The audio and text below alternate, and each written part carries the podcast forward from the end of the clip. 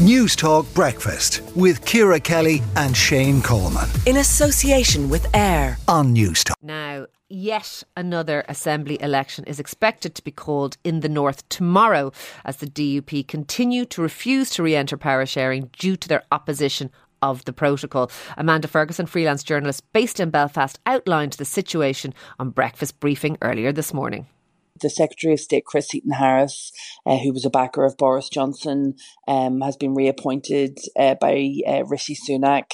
He is insisting that when the clock strikes one minute past midnight tomorrow, uh, that that is the, the deadline that he set uh, for himself, where he has to call uh, an assembly election. Now we know that he does have a, we- a period of, of 12 weeks in which to have that election but the the likelihood is uh, that the, the date would be the 15th of December. Speaking in the Dáil yesterday on the impasse, Taoiseach Micheál Martin warned that there can be no return to the direct rule from London if the power sharing executive is not restored. Now, in the event that there is a sustained period uh, with no functioning of the Northern Ireland Executive or the Assembly, there cannot be a return to the direct rule arrangements of the past. And the Government will fully pursue its consultative role under the Good Friday Agreement. That is the position that we will exhaust every possibility within that framework. And for more on this, we're joined now by Ben Lowry, editor at the Belfast Newsletter, and Brian Feeney, Irish news columnist and political commentator. Gentlemen, you're both very welcome. Ben, I might come to you first. It looks like the likelihood here is we're going to see an election being called tomorrow. Is that a win for unionism, do you believe? No, I don't think it's a win for unionism. It's it's an attempt to put pressure on unionism by the UK government, and um, essentially say to the UK government that it has to go into to power with the DUP. This is uh, mainly has to go into par without getting the reforms that it wants in the protocol, and which the government itself which has been a little bit all over the place on the Irish Sea border, um, at times says that it supports, and at other times, such as in a court case at the moment, is, is resisting and defending the protocol. So it is saying that either unionism has to do that or go into an election which at best will be a stalemate, might be a slight increase in the DUP, um, and very likely to be a slight increase in Sinn Féin. So it's putting pressure on the government. The other thing is, in response to that Micheál Martin quote that you said, the Irish government wasn't this aggressive about uh, pursuing its role if when Sinn Féin brought down Stormont for three years, 2017 to 2020, until it got an Irish Language Act, which of course unionists would say it did, because Sinn Féin always ultimately gets what it wants. It never said this, and the UK government in any event was very robust in saying there would be nothing even approaching joint authority uh, between 2017 and 2020. UK government now silent on this point. So all the pressure, unionists would say, our readers would say, all the pressure is on unionists again. Okay, let, us let's, let's bring in Brian. Brian, is, is, that a fair assessment? Do you think?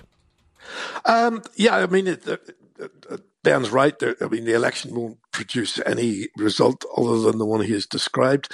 Um, it'll it'll continue the stalemate. Uh, but it's quite right there should be pressure on unionists because they've denied democracy by refusing to accept the outcome of the assembly elections in May and going back into an executive. Um, ultimately, this is what they're going to have to do if they want to be involved in running the north of Ireland. They're going to have to play play a part in the executive. I mean, there's a lot of talk about joint authority. It, it, it's um, not going to happen. Um, it's not consistent with the Good Friday Agreement. What Micheál Martin said yesterday in the Dáil was that the British Irish Inter- Intergovernmental Council kicks in, to use his phrase, um, if the assembly collapses. Um, now, the fact is that the British Irish Intergovernmental Council is part of the Good Friday Agreement, and it was designed specifically to deal with the collapse of the institutions in the north of Ireland. Um, for many years, it didn't have to be operated, um, but it will increasingly come okay. into okay. into operation. Well, well, let me let me put that to Ben. Ben, supposing we do see an election, supposing we do see a very similar outcome in this election, a bit of a stalemate. Supposing there is no return to direct rule, and we do see some kind of uh, uh input from Dublin. How will unionists respond to that? Because they've brought it, some people might say, about themselves. Uh, yes, that is one analysis, but remember what I'm saying, and this is so important to the context of this. At times, the UK government, in the very fact that it's bringing in this Northern Ireland Protocol bill, which we don't know where it's going to end up, given the opposition in the Lords and given the fact that there's turmoil in Westminster, the UK government itself has agreed with unionists that this is a major constitutional problem.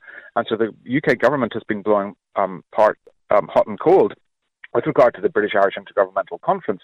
Um, again, the UK government um, has not, you could say, been consistent on this because between 2017 and 2020, I think it met twice in a period of three years. Now there's a commitment that, the UK seems to have conceded to meet more regularly.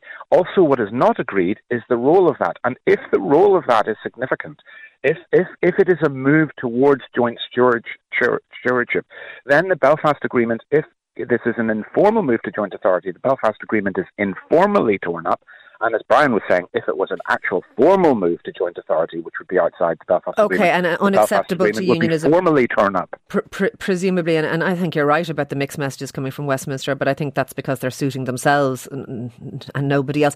Just before before I, I, go back to Brian, Ben, is there a way out of this? Is is there a way forward that you can see that would result in power sharing being restored? Well, I think that the minimum that the UK government you would think would do in an impasse like this, which is a very serious impasse. And as I said, for three years, the only overriding red line for the return of Stormont was an Irish Language Act.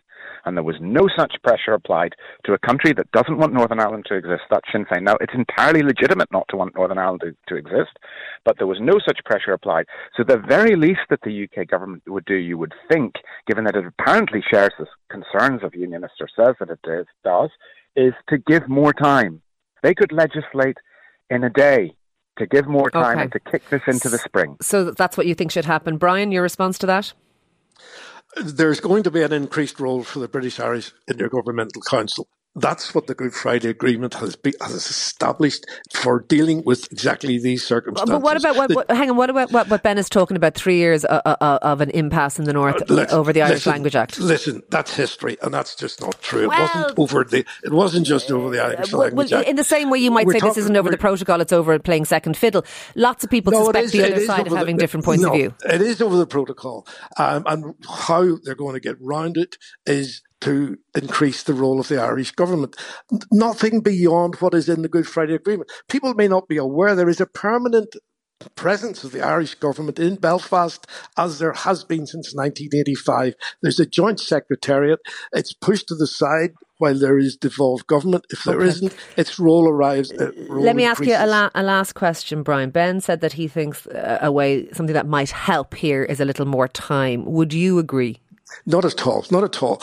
Ultimately, the DUP are going to have to accept that there is a protocol, that there will be checks, there will be a deal with the EU, and Rishi Sunak will make that deal because Britain is in, as he said, a profound economic crisis and they go, they cannot afford to have a trade war with the EU. They will okay. make a deal and the DUP will be thrown under a bus. Okay, gentlemen, thank you both very much for speaking to us this morning. That is Ben Lowry, editor of the Belfast newsletter, and Brian Feeney, Irish news columnist and political commentator.